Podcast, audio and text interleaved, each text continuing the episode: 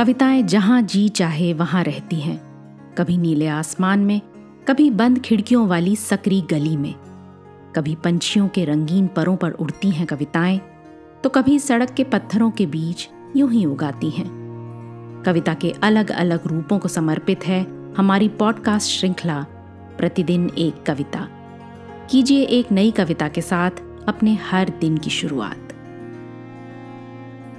आज की कविता है औरतें। इसे लिखा रमाशंकर यादव विद्रोही ने और सुना रहे हैं अवधेश त्रिपाठी। कुछ औरतों ने अपनी इच्छा से कुएँ में कूदकर जान दी थी। ऐसा पुलिस के रिकॉर्डों में दर्ज है। और कुछ औरतें चिता में जलकर मरी थीं, ऐसा धर्म की किताबों में लिखा है। मैं कवि हूँ, करता हूँ, क्या जल्दी है? मैं एक दिन पुलिस और पुरोहित दोनों को एक ही साथ औरतों की अदालत में तलब कर दूँगा और बीच की सारी अदालतों को मनसूख कर दूँगा। मैं उन दावों को भी मनसूख कर दूँगा जिन्हें श्रीमानों ने औरतों और बच्चों के खिलाफ पेश किया है। मैं उन डिक्रियों को निरस्त कर दूँगा जिन्हें लेकर फौजें और तुलबा चलते हैं। मैं उन वसीयतों को खारिज कर दूँगा जिन्हें दुर्बल ने भुजबल के नाम की होगी। मैं उन औरतों को, जो कुएँ में कूद कर या चिता में जलकर मरी हैं, फिर से ज़िंदा करूँगा। और उनके बयानात को दोबारा कलमबंद करूँगा कि कहीं कुछ छूट तो नहीं गया, कि कहीं कुछ बाकी तो नहीं रह गया, कि कहीं कोई भूल तो नहीं हुई, क्योंकि मैं उन औरतों के बारे में जानता हूँ, जो अपने एक बित्ते के आँगन में अपनी सात बित्ते की देह को ताजिंदगी समोए रही और कभी भूलकर बाहर की तरफ़ झांका भी नहीं।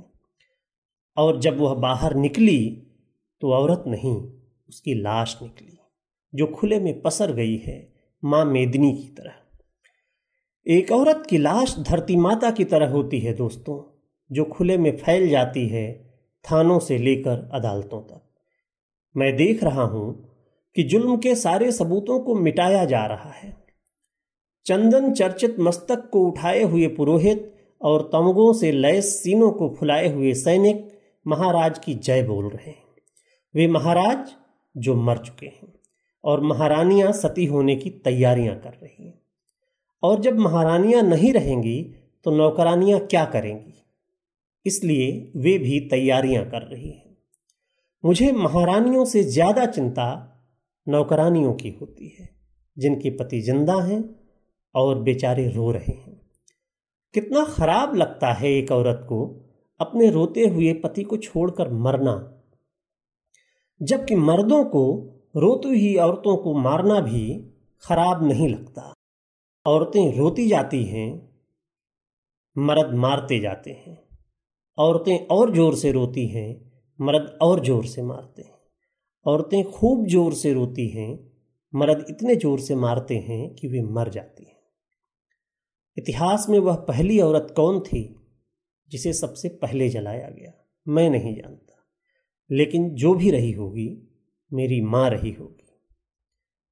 लेकिन मेरी चिंता यह है कि भविष्य में वह आखिरी औरत कौन होगी जिसे सबसे अंत में जलाया जाएगा, मैं नहीं जानता। लेकिन जो भी होगी मेरी बेटी होगी और मैं ये होने नहीं दूँगा। आज की कविता को आप पॉडकास्ट के शो नोट्स में पढ़ सकते हैं। आप जहाँ भी प्रतिदिन एक कविता सुन रहे हैं, वहाँ अपने कमेंट्स शेयर करना ना भूलें। अगर आप चाहते हैं कि नई धारा रेडियो की ये प्रस्तुति हर सुबह आपके व्हाट्सएप पर आ जाए तो हमें इस नंबर पर मैसेज भेजें। Seven four two eight seven seven five three seven six कल एक और कविता के साथ फिर मिलेंगे।